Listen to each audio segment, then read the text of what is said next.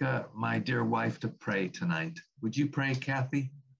Just to open up the the ministry, huh? Hallelujah.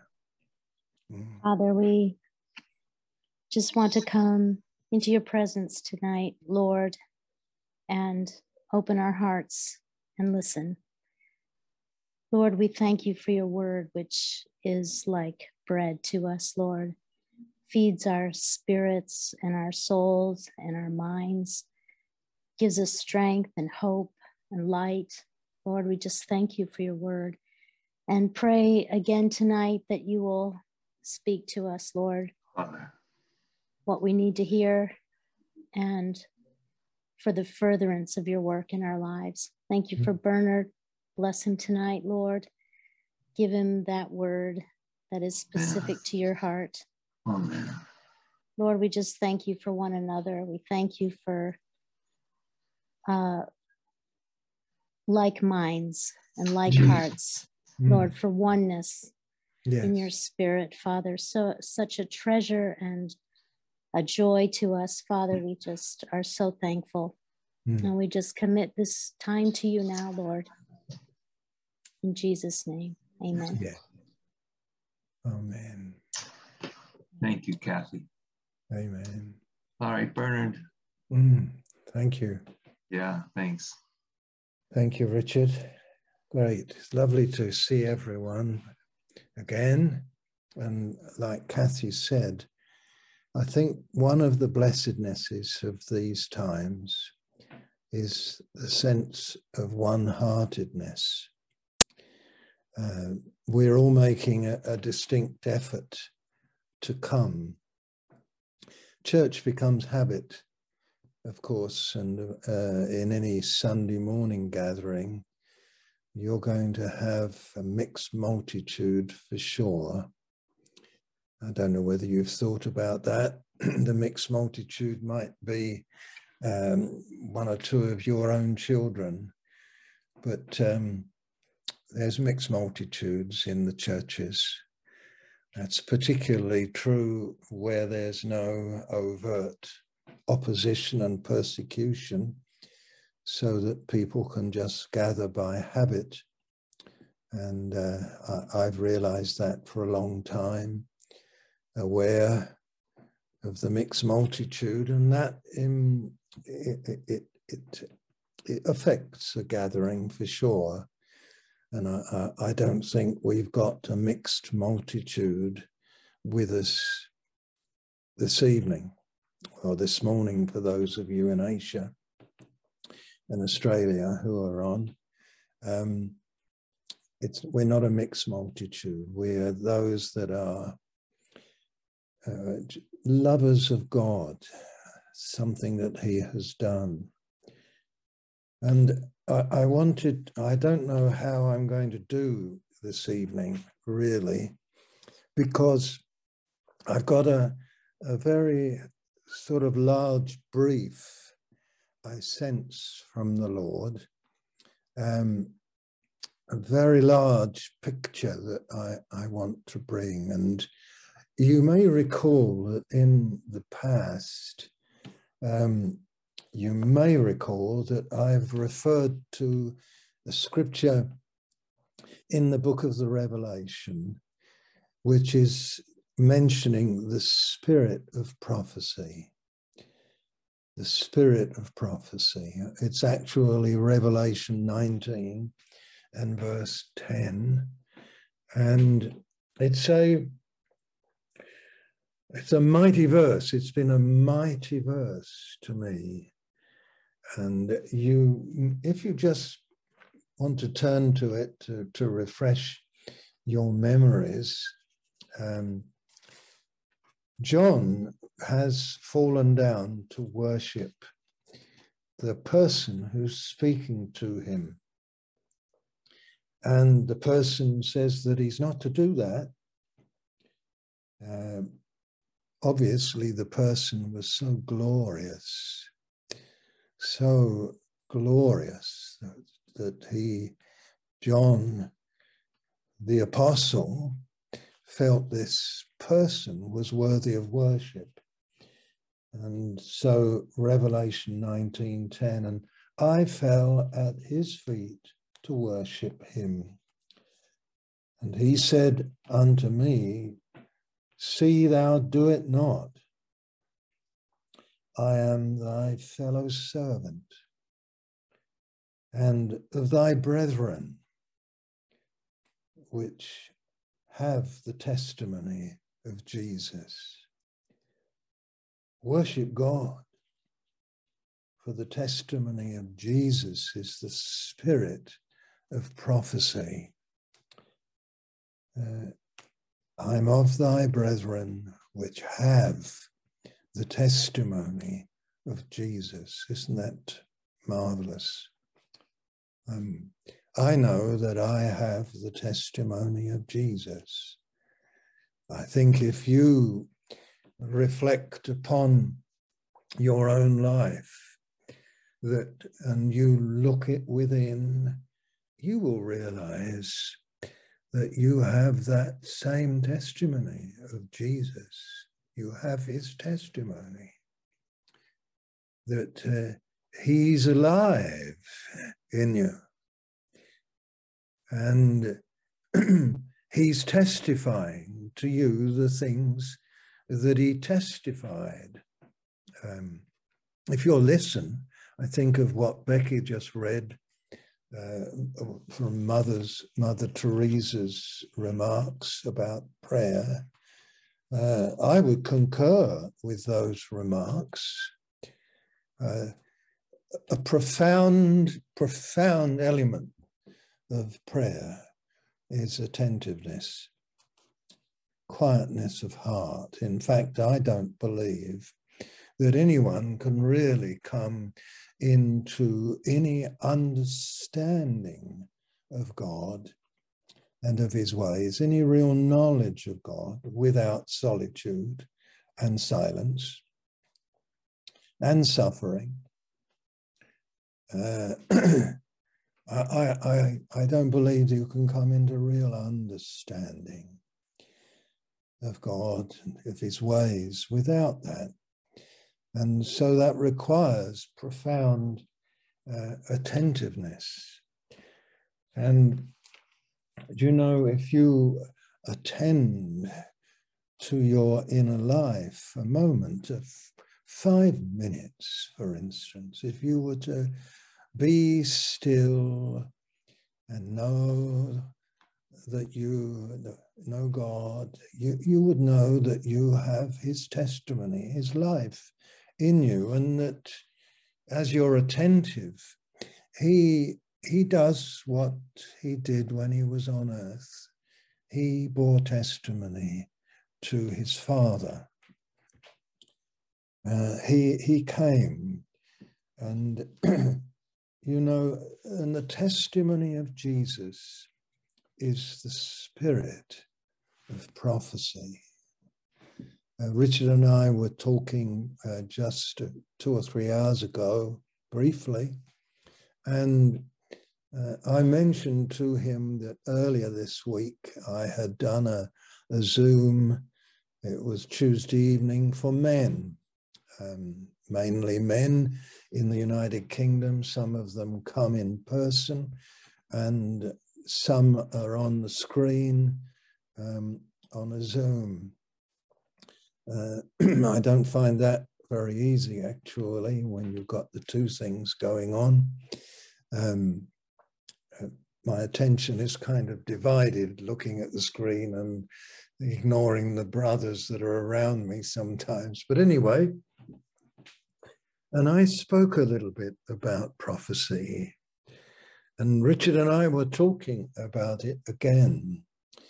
And of course, you, you realize, and I realize, just how wonderful it is that God speaks, that he bears testimony to himself and that he wants us to hear him. He wants us to listen. Um, and you, you will all know that we, we're incredibly blessed if you turn into 2 Peter chapter 1. We're incredibly blessed that we have in our hands, I've got two of them here, I've got one on one side, I've got one on another. That's uh, something I can't do when I'm sort of preaching uh, in person. But in, I've got this that, that is said here. It says here um, in 2 Peter chapter 1, verse 16, we have not followed cunningly devised fables when we made known unto you the power and the coming of our Lord Jesus Christ, but were eyewitnesses of his majesty. For he received from God the Father honor and glory when there came such a voice to him from the excellent glory. This is my beloved Son, in whom I am well pleased. And this voice which came from heaven, we heard when we were with him in the holy mount we have also a more sure word of prophecy, whereunto ye do well that you take heed, as unto a light that shineth in a dark place until the day dawn, and the day star arise in your hearts, knowing this first, that no prophecy of the scripture is of any private interpretation. For the prophecy came not in old time by the will of man, but holy men of God spake as they were moved, borne along by the Holy Ghost. It's I'm reading from the King James, as you'll realize.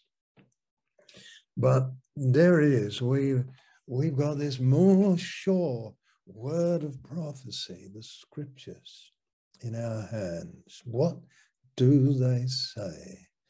It's, it's the word, you know, profane, sound forth, to words that come forth prophane. And here, here it is, something wonderful came forth from God, came forth from the excellent glory. Peter is provoked to, he's remembering to his experience with John and Andrew, his brother.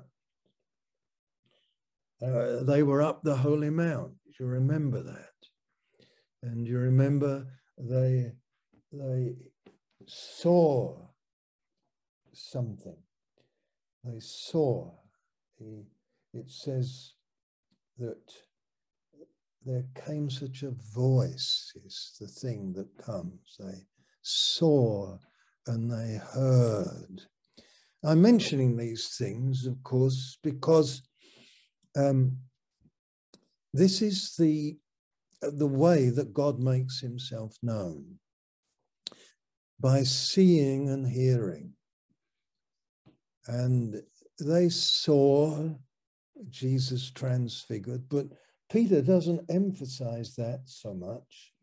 He, he, he, he mentions the, the excellent glory from which came this voice. And you remember he made a bit of a fool of himself at the time when it happened because he he kind of um, blundered by talking about well let's make three tabernacles. You remember that? And um, he just wanted to fill time, I guess, and um, wanted to hold it, uh, it like a memorial, as something, this moment he wanted to possess, hold. It was a passing moment, it was a, a revelation, it was an amazing experience. They he, you, they'd seen something that had never been seen before, and he wanted to contain it.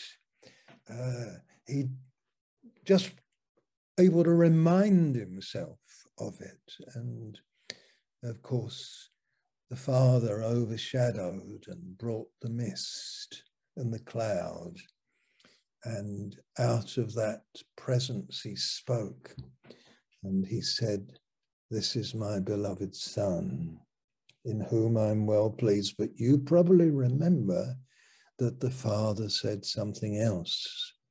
Hear him. Hear him. So if you go back into the Gospels, the Father talked about his Son, and then he said, Hear him. Hear him. Hear him. Isn't it wonderful when there are some men and women who are so, so, so sold out to God that they are hearing him, seeing him? Um, some of them may be poets, some of them may be more, more prosaic in their presentation. Some of them, um, well, they may be extroverts, some of them may be of quieter disposition.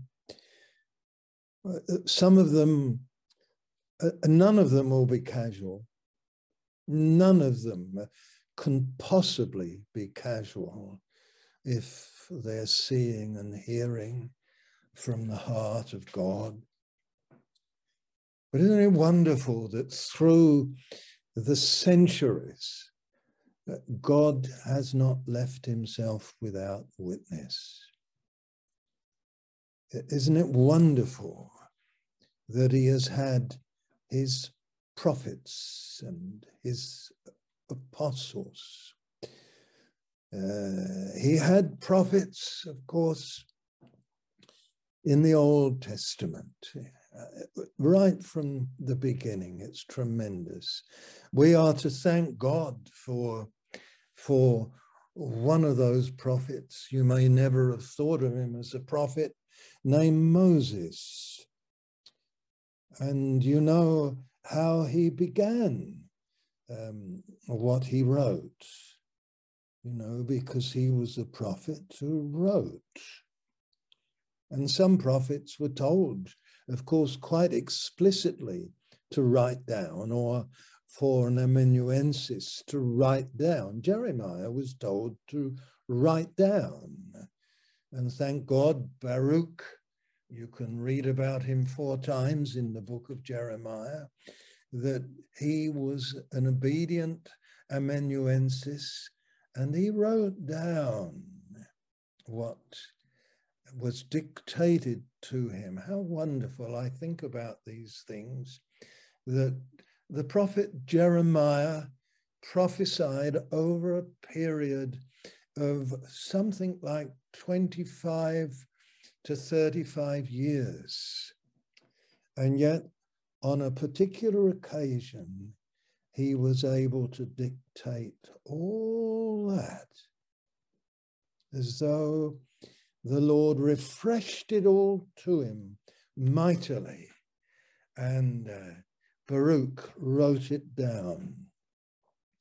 And aren't you glad that God moved Moses? I mean, I know that in my Bible school seminary days, I was told all about the J source and the this source and that source and and the what was called in those days higher criticism. Uh, but I, I, I, know about the prophets like um, Isaiah.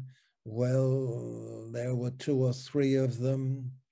That's what the scholars say, and so on.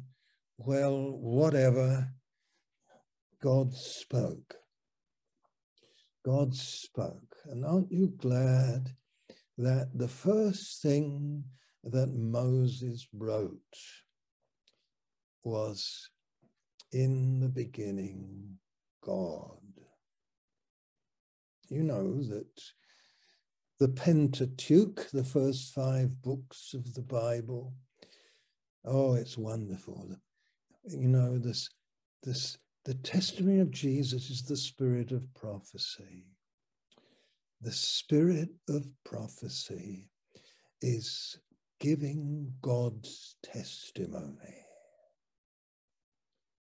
Giving God's testimony. That's you, they didn't give the testimony of Jesus, those Old Testament prophets, did they?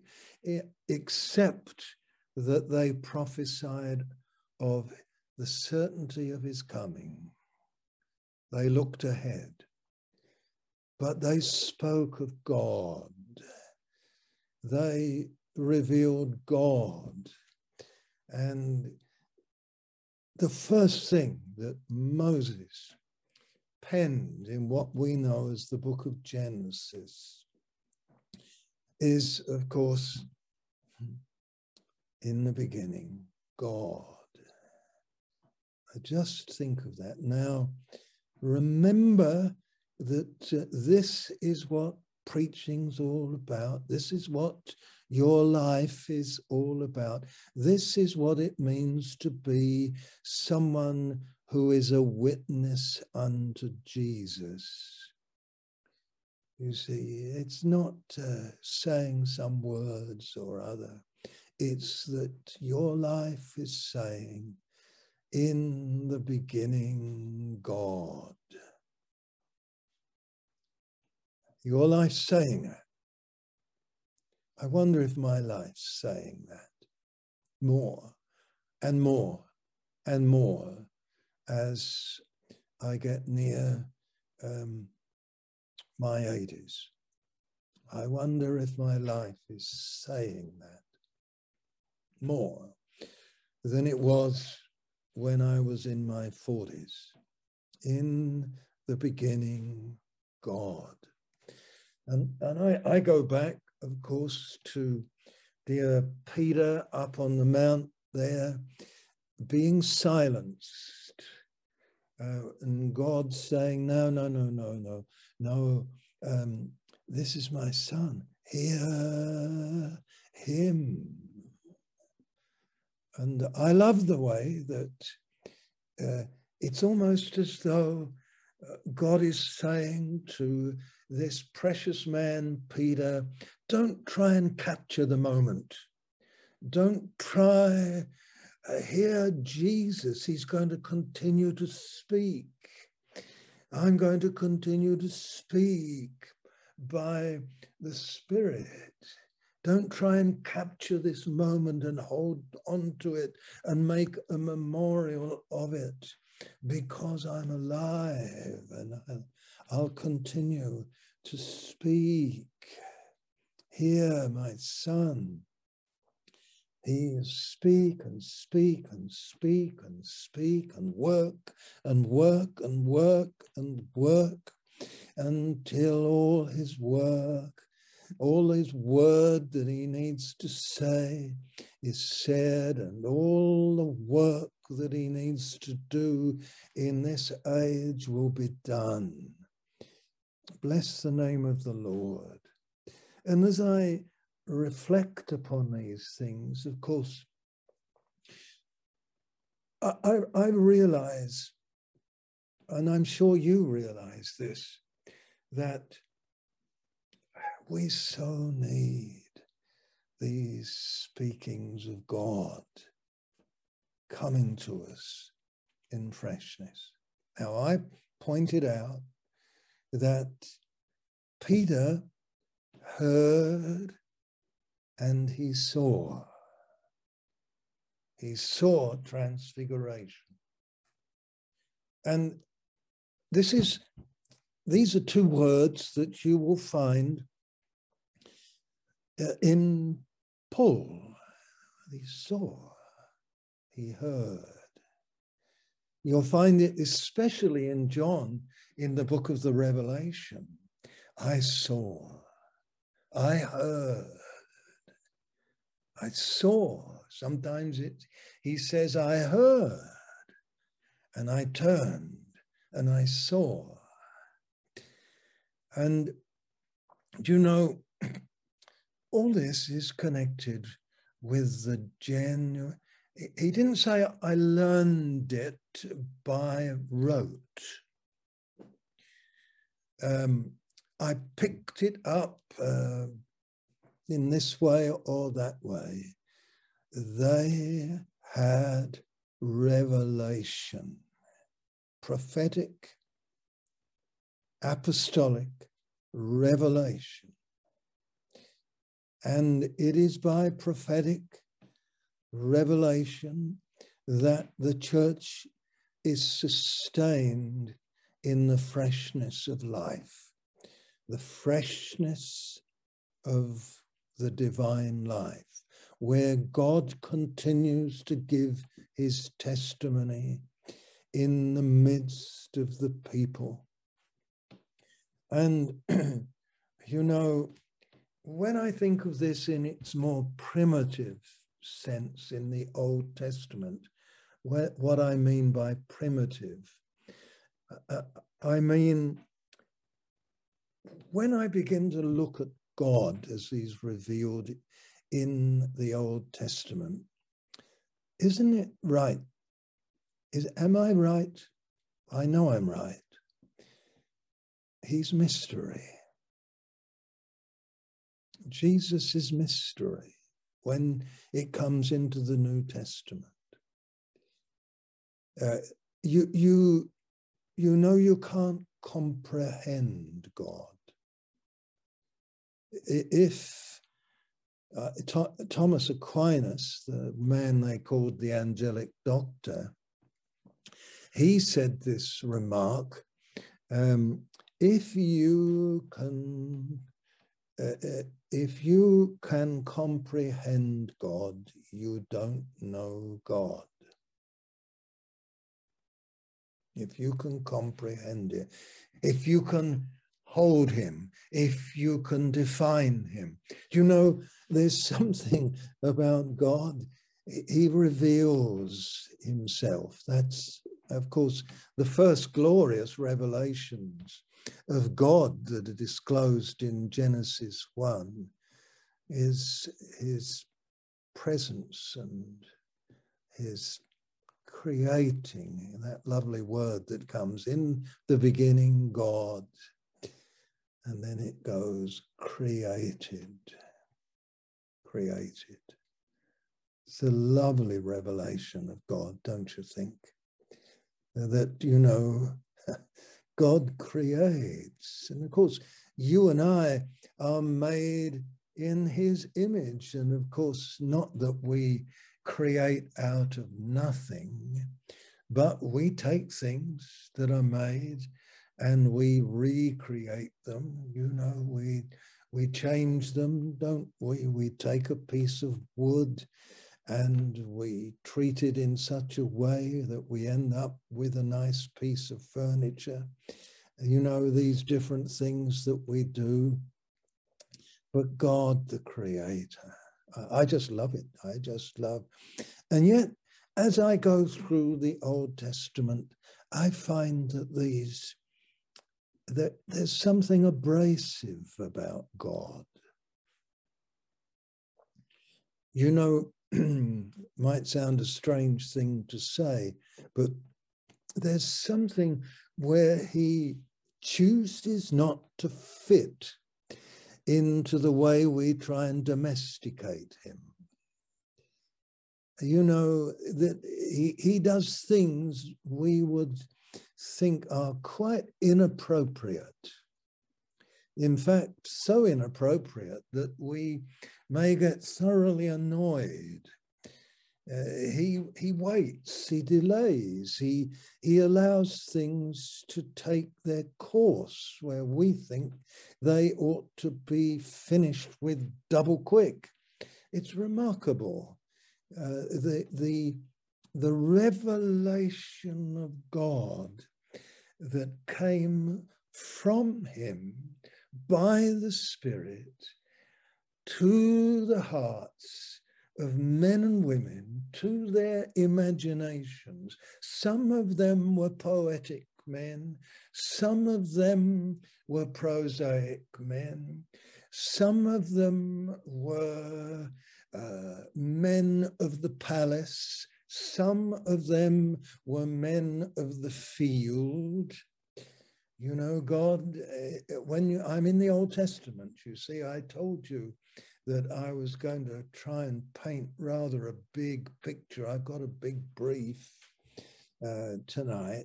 But you see, there's Isaiah prophesying, you know, at the same time as Micah. Two entirely different men, and they're saying the thing, same things about God. And uh, they're showing what he's like and what he wants and what he's going to do. And um, I, I really love it when I begin to think of these things. God speaking, God speaking freshly, God revealing himself through men and women, to men and women, so that I'll, I'll show you a little bit here in one of the, the Old Testament prophets. Now, this might sound a little bit um, elusive to you. I hope it doesn't. But if you go over into Isaiah 41, now, some people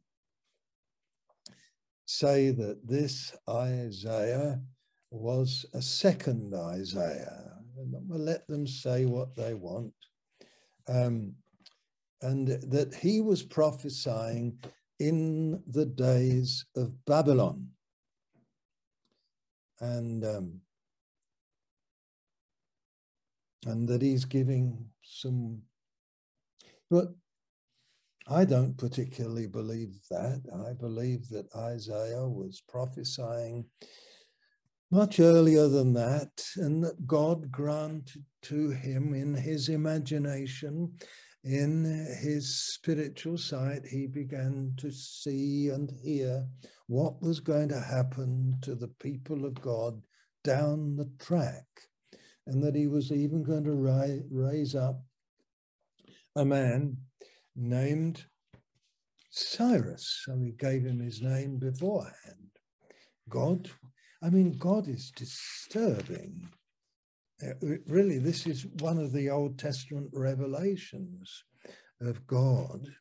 As I said, he's abrasive, but he's disturbing that he should actually use a heathen and raise him up. Now, this is uh, among the things that Isaiah prophesies. But if you look in chapter 41, verse 21, one of the things that you uh, realize that as soon as we talk about the testimony, the witness of Jesus being the spirit of prophecy, as soon as we talk about the spirit of prophecy being witnessing to the reality of God, the reality of his kingdom, the reality of who he is, immediately you use the word witness and testimony. You're in the law court, aren't you? Am I right? Am I right? You're in the realm of the court. Now, you understand that there are other pretenders to the throne in the heavens. there is that that wants to say, no, we are God. I think you're guilty of that. I think I have been guilty of that. Am I right? No one's nodding, but am I right? you see, you have been guilty of thinking you know better than God, and you have put self first.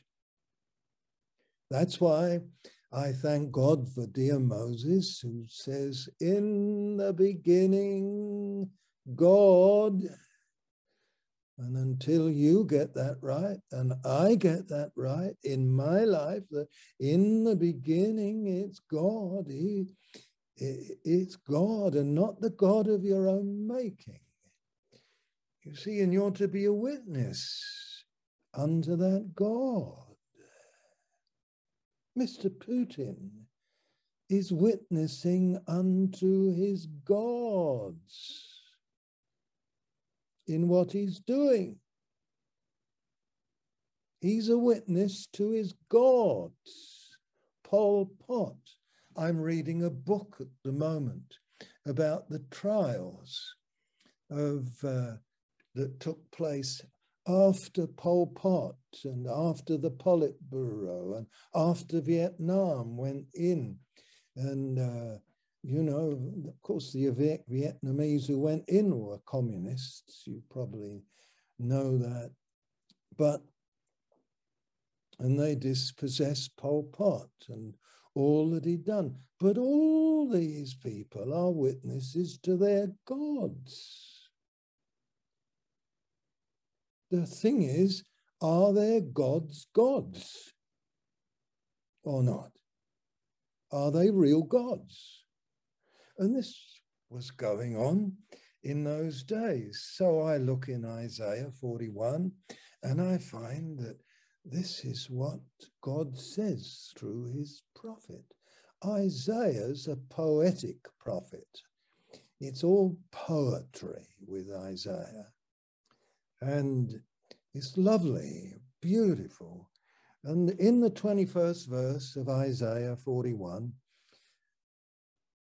God says, Set forth your case, says the Lord. Bring forth your proofs, says the King of Jacob. Let them bring them and tell us what is to happen. Tell us the former things, what they are, that we may consider them, that we may know their outcome, or declare to us the things to come. Tell us what is to come. Now, this is irony. This is God speaking with irony through his prophet. So his prophet standing up there in the midst of the people, and he's saying, uh, he's, God is saying, set forth your case, all you gods, you know, you bring forth your proofs. You know, do you know what's going to happen in the future? Uh, do you really know what's happened in the past? Have you really got a clue? You know, at the end of every one of these sentences, you have to say that there was silence. They got nothing to say. They don't know. they've got no proofs. They don't know what's going to happen. They don't know the meaning of former things. They don't know the outcome of things. They've got nothing to say because they don't speak. Declare to us the things to come. Verse 23 Tell us what is to come hereafter, that we may know that you are gods. Do good or do harm, that we may be dismayed and terrified. Behold, you are nothing. Now, this is God speaking, my brethren. This is prophetic ministry. This is showing something mighty. You are nothing, and your work is naught. An abomination is he who chooses you. Now I'm going to swing back. And I'm going to swing back to the battle of the gods in the days of Egypt. Every civilization has its gods. So Egypt had its gods. And the people of God had lost faith. There were some who still believed, Moses' parents included, but they'd lost their grip and they were living under the culture, the standards, the values of their civilization, of the empire of Egypt. And they cried out, and God heard them and dealt with a certain man and sent a prophet leader back to Egypt, a man who had seen God and was seeing God and was hearing God. And the battle was enjoined. Bring forth your witnesses, Jannes and Jambres. Come and see how many spurious miracles you can do. I, the living God, will work through my servant Moses and behold, I shall show you that your Egyptian gods are no gods at all. They are dumb. And you Egyptians are an abomination. Who will follow them? Isn't it remarkable to think of that battle going on as the Lord releases his people by blood and wind and fire and water. So he releases them. You remember how it's so amazing, and they're released to live in his kingdom, in God's kingdom, to have the living God. It's very wonderful. You see, these gods, they, they couldn't do anything. They couldn't do anything. Nothing at all. Remarkable. They're just nothing. I look further on and I find you know, some very wonderful things that God He's working. Here He is. They're, all those gods are nothing. You know, all, of course, you say, well, what gods are you referring to there? The Babylonian ones. Bel and Nebo, you can read their names. That and, and that God had raised up Babylon not Bel and Nebo. God had raised up Babylon to do a work. There's a lot about the work that Babylon uh, had been raised up to do by God. It's in the book of Jeremiah.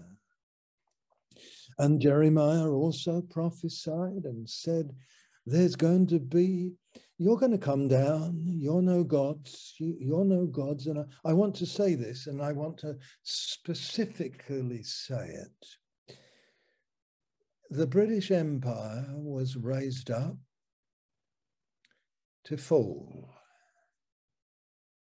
The empire of the United States was raised up to fall. To do a little job for a little while and to fall. It is no God. Capitalism is no God. Like communism is no God. The American way is no God. The Western way is no God. The European way is no God. They cannot tell what's going to happen.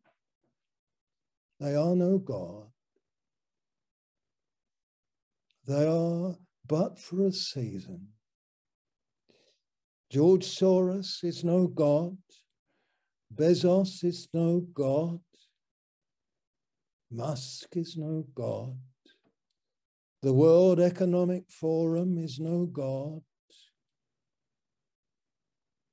This is the prophetic message, part of it. God is God. Verse 25, I, so we're back now.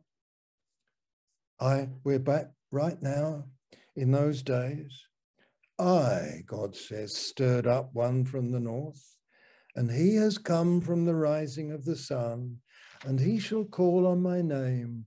He shall trample on rulers as on mortar, as the potter treads clay, who declared it from the beginning that we might know, and before time that we might say. There was none who declared it none who proclaimed, none who heard your words. I first have declared it to Zion, and I give to Jerusalem a herald of good tidings. But when I look, there is no one among these, there is no counselor who, when I ask, gives an answer. Behold, they are all a delusion. Now, this is biblical prophecy. The whole way of the empire of this world is a delusion. And this is part of God's message. Their works are nothing, their molten images are empty wind. And then you flow on into the first verse of chapter 42 Behold my servant, whom I uphold, my chosen, in whom my soul delights. I have put my spirit upon him, and he will bring forth justice to the nations. And you know that's talking about Jesus in the long run. But first of all, it's talking to a rejuvenated Israel. I want to bring forth my servant.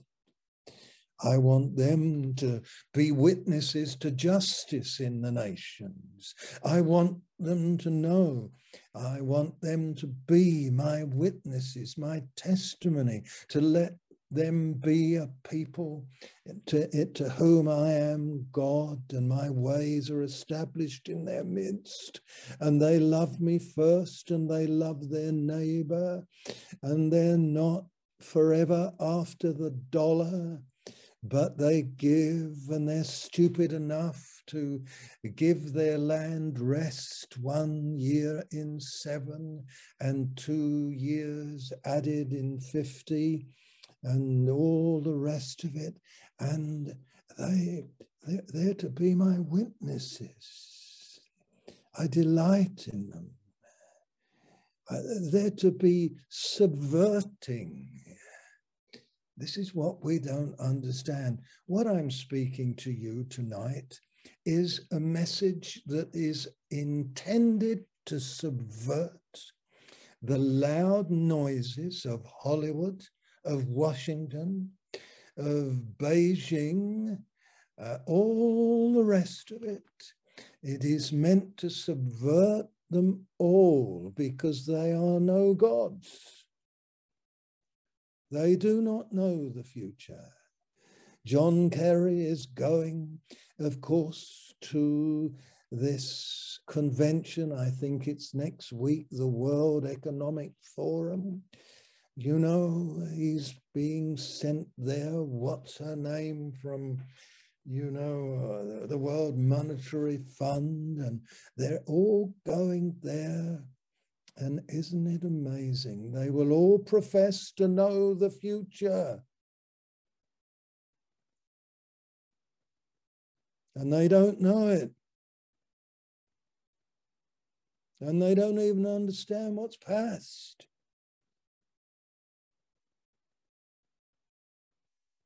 And I have the testimony of God and of mm. Christ. So do you. You have life from above. You've been born from above.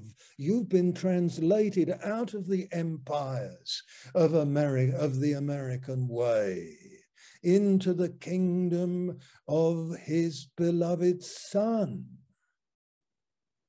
The implications of that are profound. I am called, and you are called to be prophetic in your way you live, so that you are not subject to the ways that are the normal ways of the empire, in bondage to sweating it out to get our kids into the best colleges so that they can get the best jobs and beloved in all your thinking in the beginning, God. That's the first word. God first. Wait on God first. Hear Him. Ask for His specific leadings. Let Him direct your heart. it's amazing. You say, but what will he do? He will be God to you, like he was God. He tried to show us glimpses of this. Oh, the wonder of it in the Old Testament, isn't it? With his people. How he brought them out of Egypt. How he brought them in the teeth of the enemy, slaying the enemy uh, by the sea. You know, how he, he spread a table in the wilderness for them and they became a, a glimpse of the kingdom of heaven on earth. Their clothes were supplied and kept. Hallelujah. Their God kept them. Their God guided them. Their God loved them. He, when he talks about them through his prophet, even that tough prophet named Ezekiel, and he was a tough, prosaic sort of fellow. He wasn't much of a poet. It was all rather black and white to him. Oh, but God was awesome, truly. Not the shallow, stupid way the word awesome has become in our day. But you know, they feared God, affectionate reverence. That's the fear of the Lord. That's it's the affection that a child has for a father who's far above and yet so tender. Hallelujah. oh, how I fear the living God with deepest, tenderest fears. Hallelujah. Deepest, tenderest fears. That's F.W. Faber. You know, us Protestants, or, you know, often the Roman Catholics got ahead on some things, and he became one. But anyway, blessed be the name of the Lord. I'd love to take you into Deuteronomy. I, you know, just some verses in the 10th chapter. Uh, I'd love to take you there. So, will you turn there with me? And, you know, I could spend, uh, I must look at the clock. Yeah, I must draw to an end soon. But uh, I hope you're getting something out of this. I hope you're seeing something. Uh, it's wonderful, you see. Oh, the blessed Jesus. Oh, the way he bore testimony to his Father. Oh, how Father was first, first, first.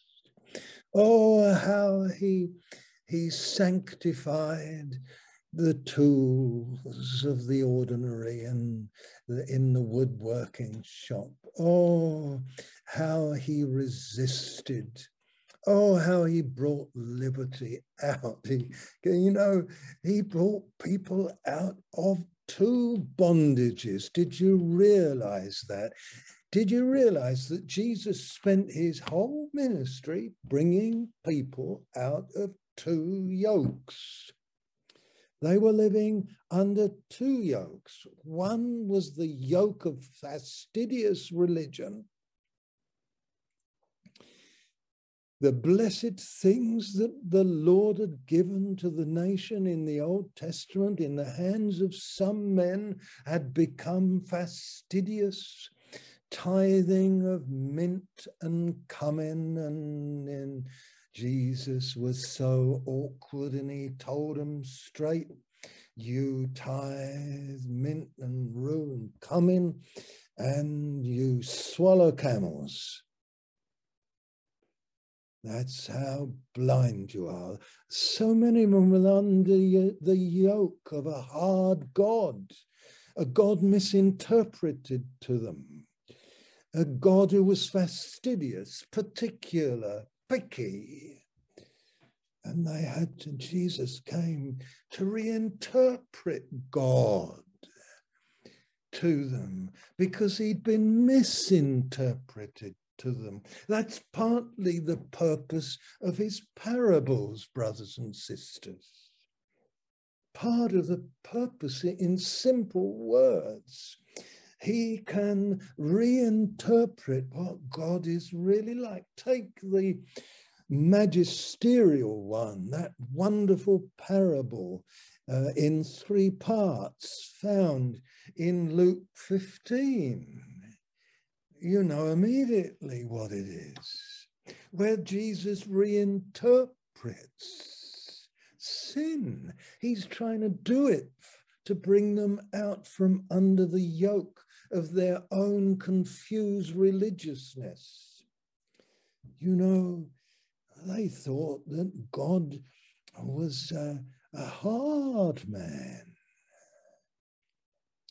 You know, that that sin was all to do. Well, once someone had sinned out, you know, and Jesus reinterpreted God to them and said, No, he's the Father who ran and fell on the neck of the man, the son, who'd wasted all his substance.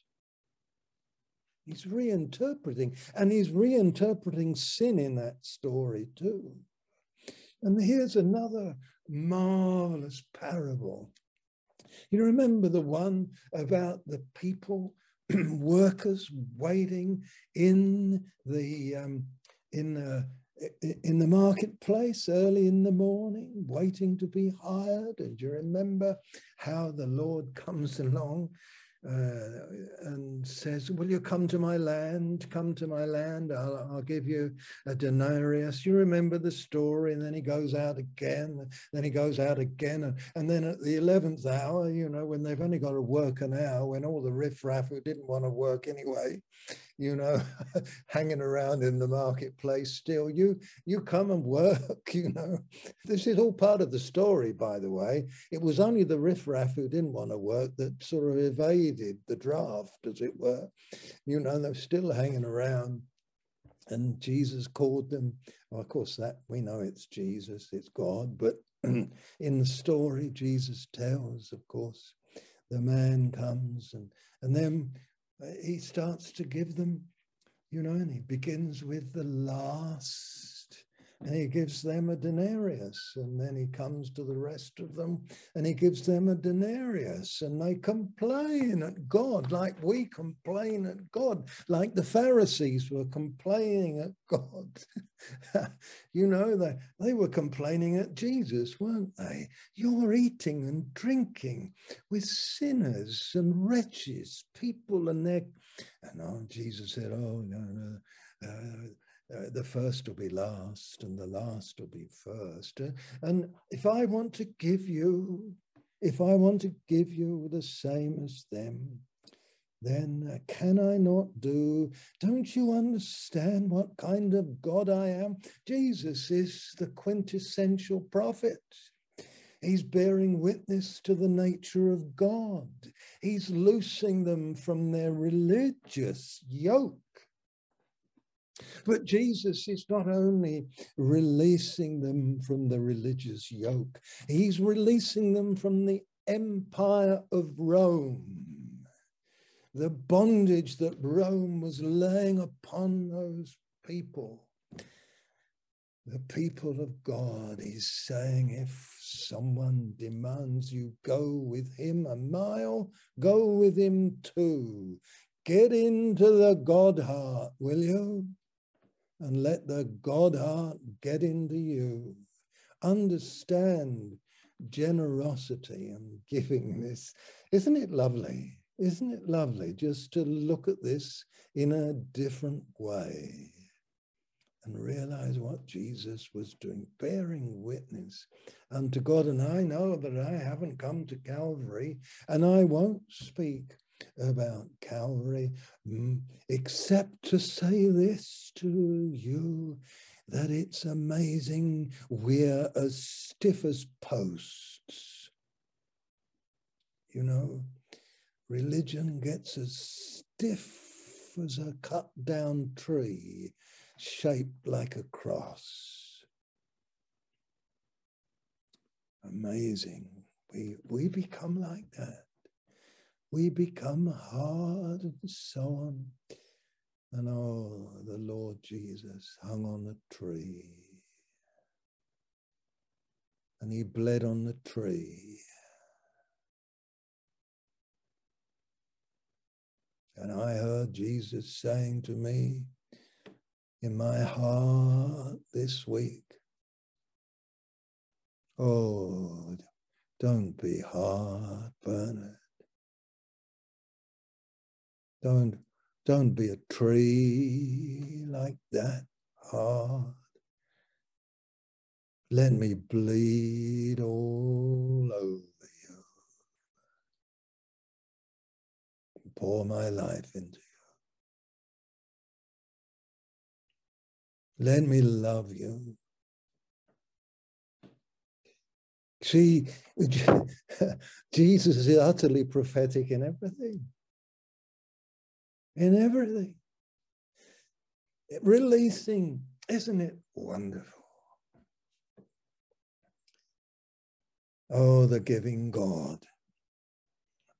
I turned you into Deuteronomy 10 and I never even got there. Oh.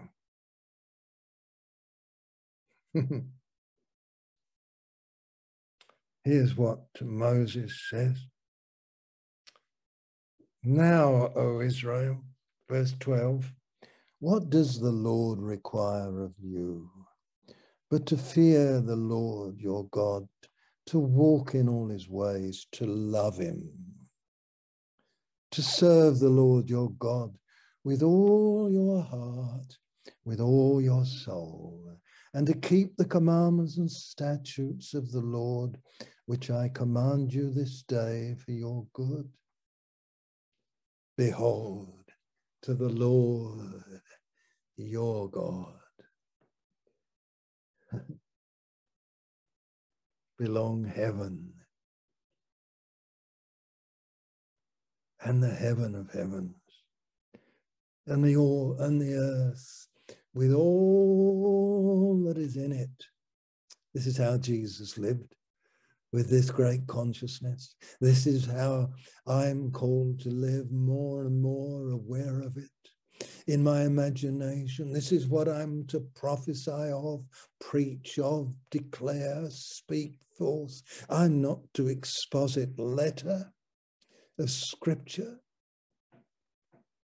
I'm not to be a man who just brings letter, but this great God to him belong. I, I'm to live like this more and more. I'm God. Uh, there's a song I used to play on the piano, taking a chance on love.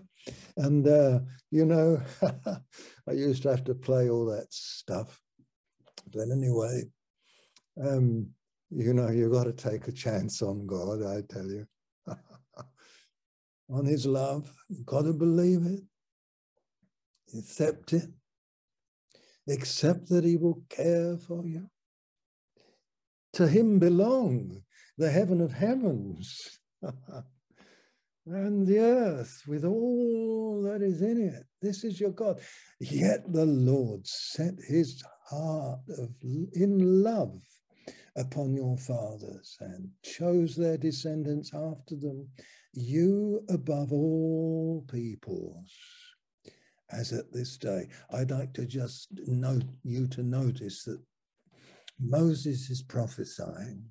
This is from God, and that God chose them. And I, you above all peoples, don't you ever think that He hasn't got an interest in other peoples. But you above all people church above all peoples.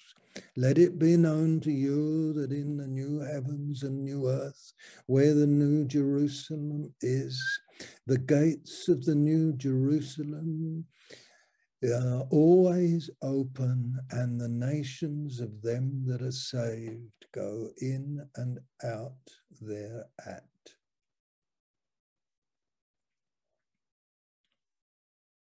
You must never think that God is so small.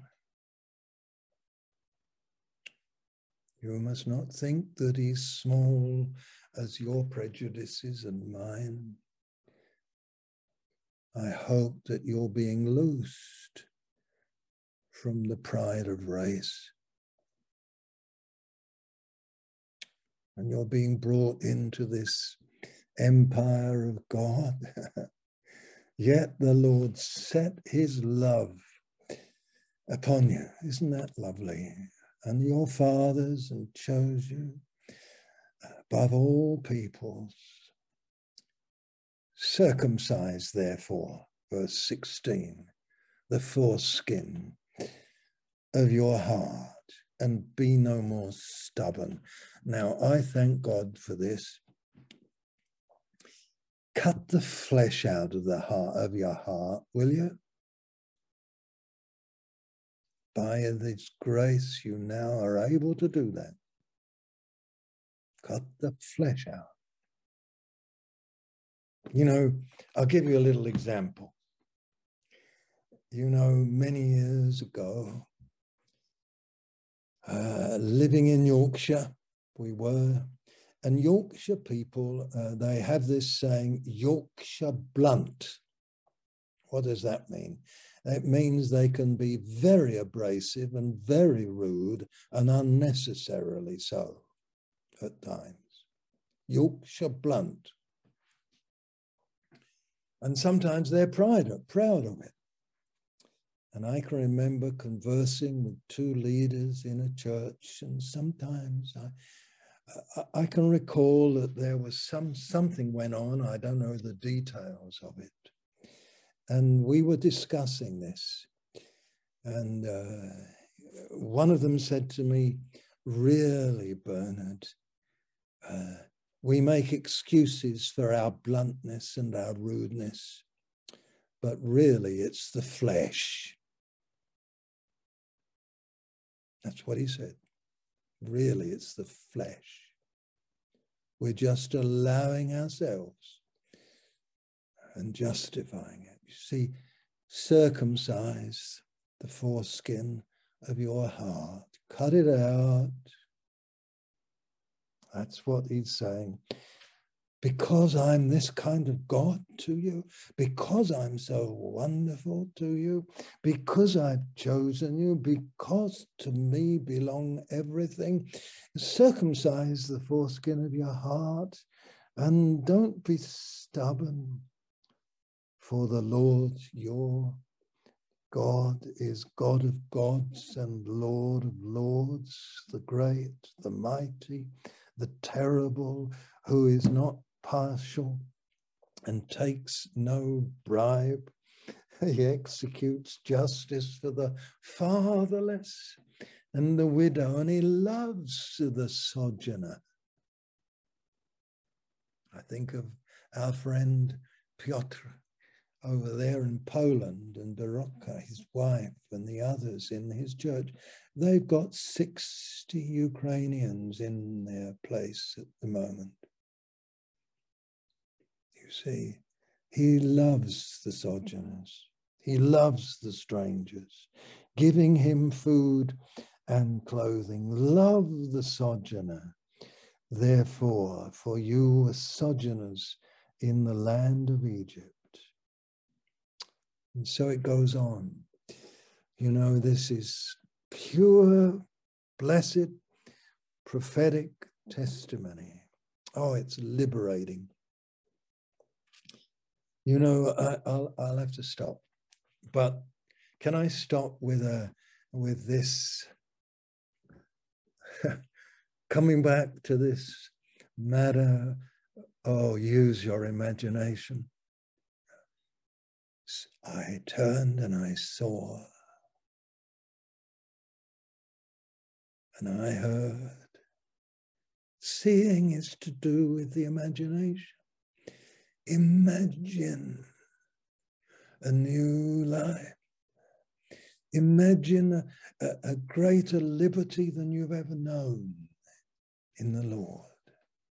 Imagine a trust. Hear Him. Hear Him. See. Hear. it's wonderful you know, uh, covet that you might prophesy, will you? Will you? Uh, you? You know the famous verse, don't you? I'll come to it in 1 Corinthians chapter 12. You know it all so well. Sorry, 14. Chapter 14. 1 Corinthians. Make love your aim. And earnestly desire the spiritual gifts. Oh, wonderful. Earnestly desire them. Do you know I, I've come to see, you know, I, I, I've always wanted to prophesy. I think. What, what do you mean? As soon as the Lord began to fill my heart, I wanted to speak. I wanted to share.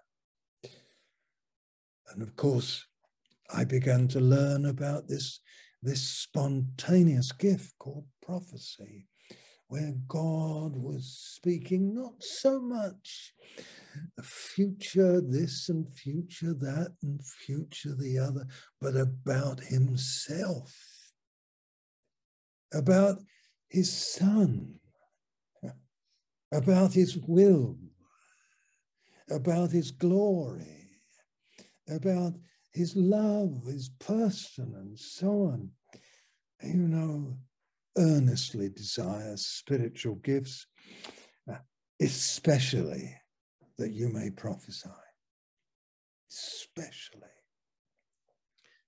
Oh, that your tongue will be loosed, that you will have some uh, specific, what a flow of utterance, perhaps to people in need, perhaps someone in the supermarket, that you will pray prophetically. I sent someone birthday greetings and on Facebook Messenger, and it turned into prophecy this week. Turned into prophecy, where the Lord was speaking of himself to this man to encourage him. Make love your aim. You know, you know that 1 Corinthians 13 begins like this, doesn't it? If I speak in the tongues of men, that's what preachers do on Sunday mornings.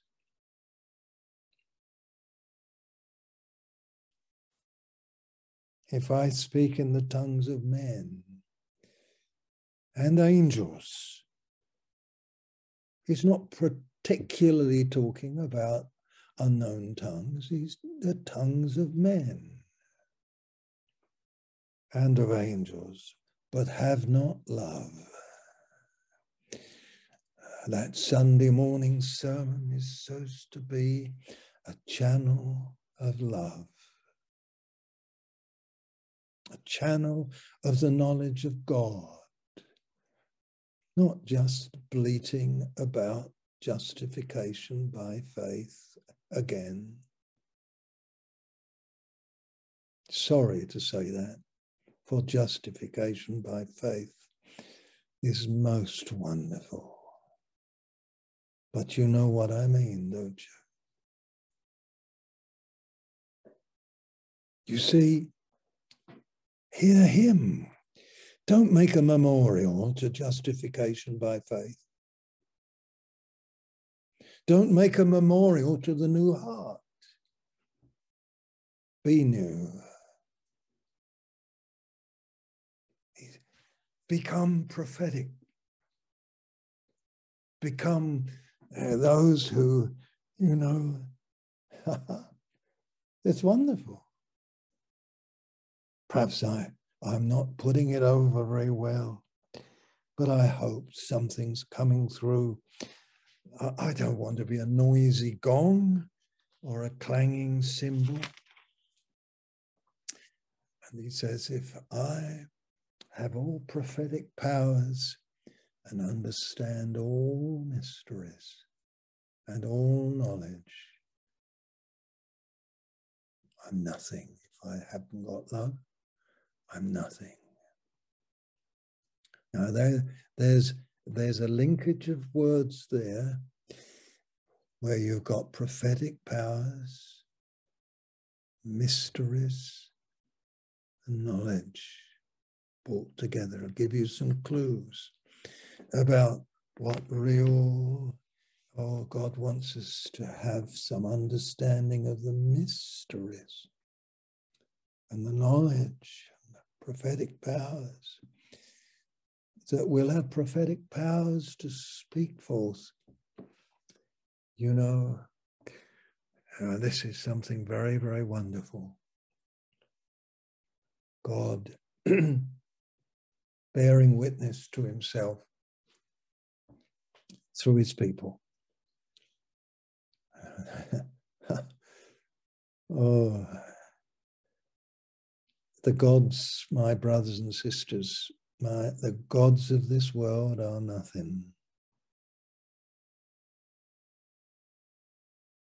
They shall pass. They shall pass.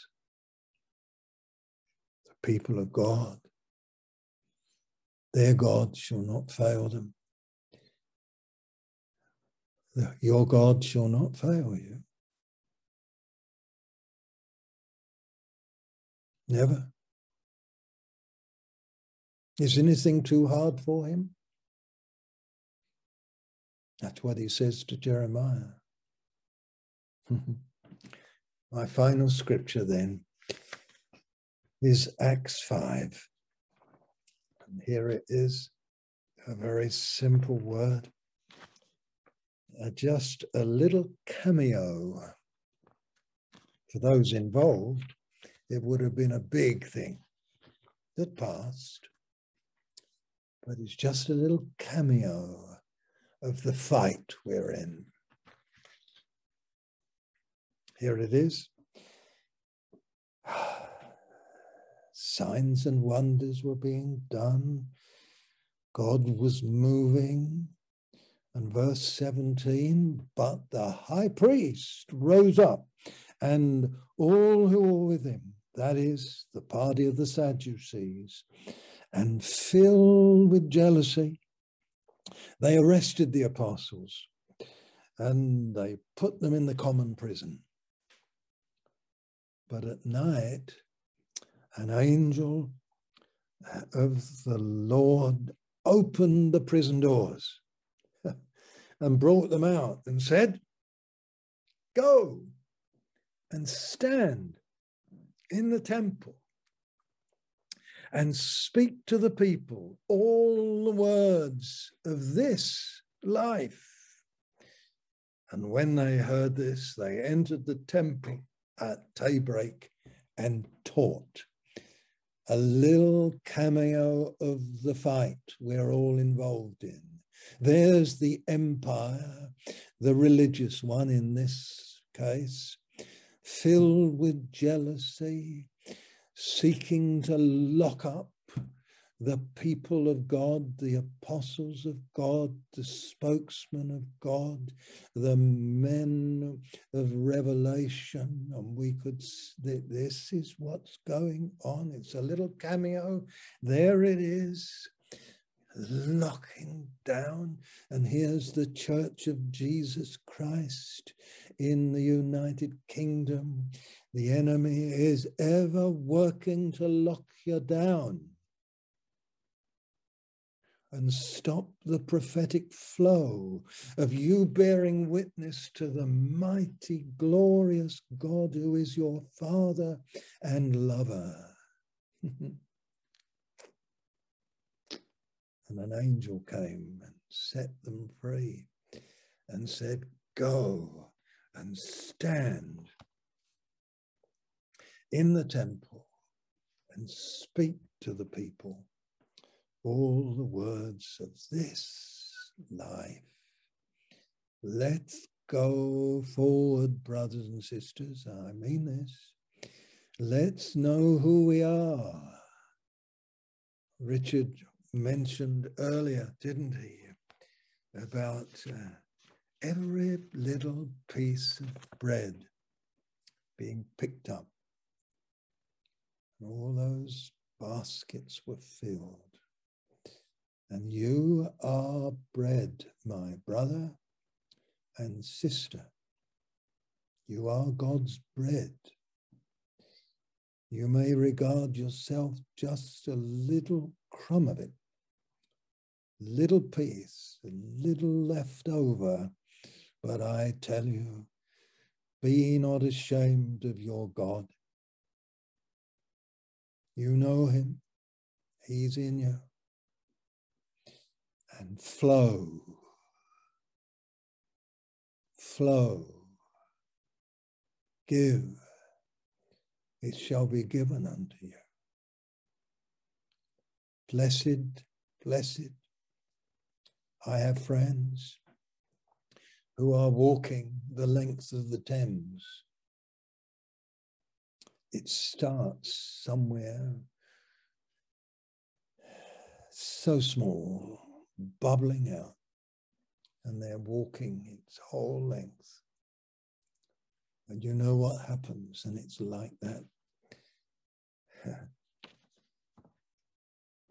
let the Lord's angel let us all out of prison. and let's hear him say, Go and uh, speak Amen.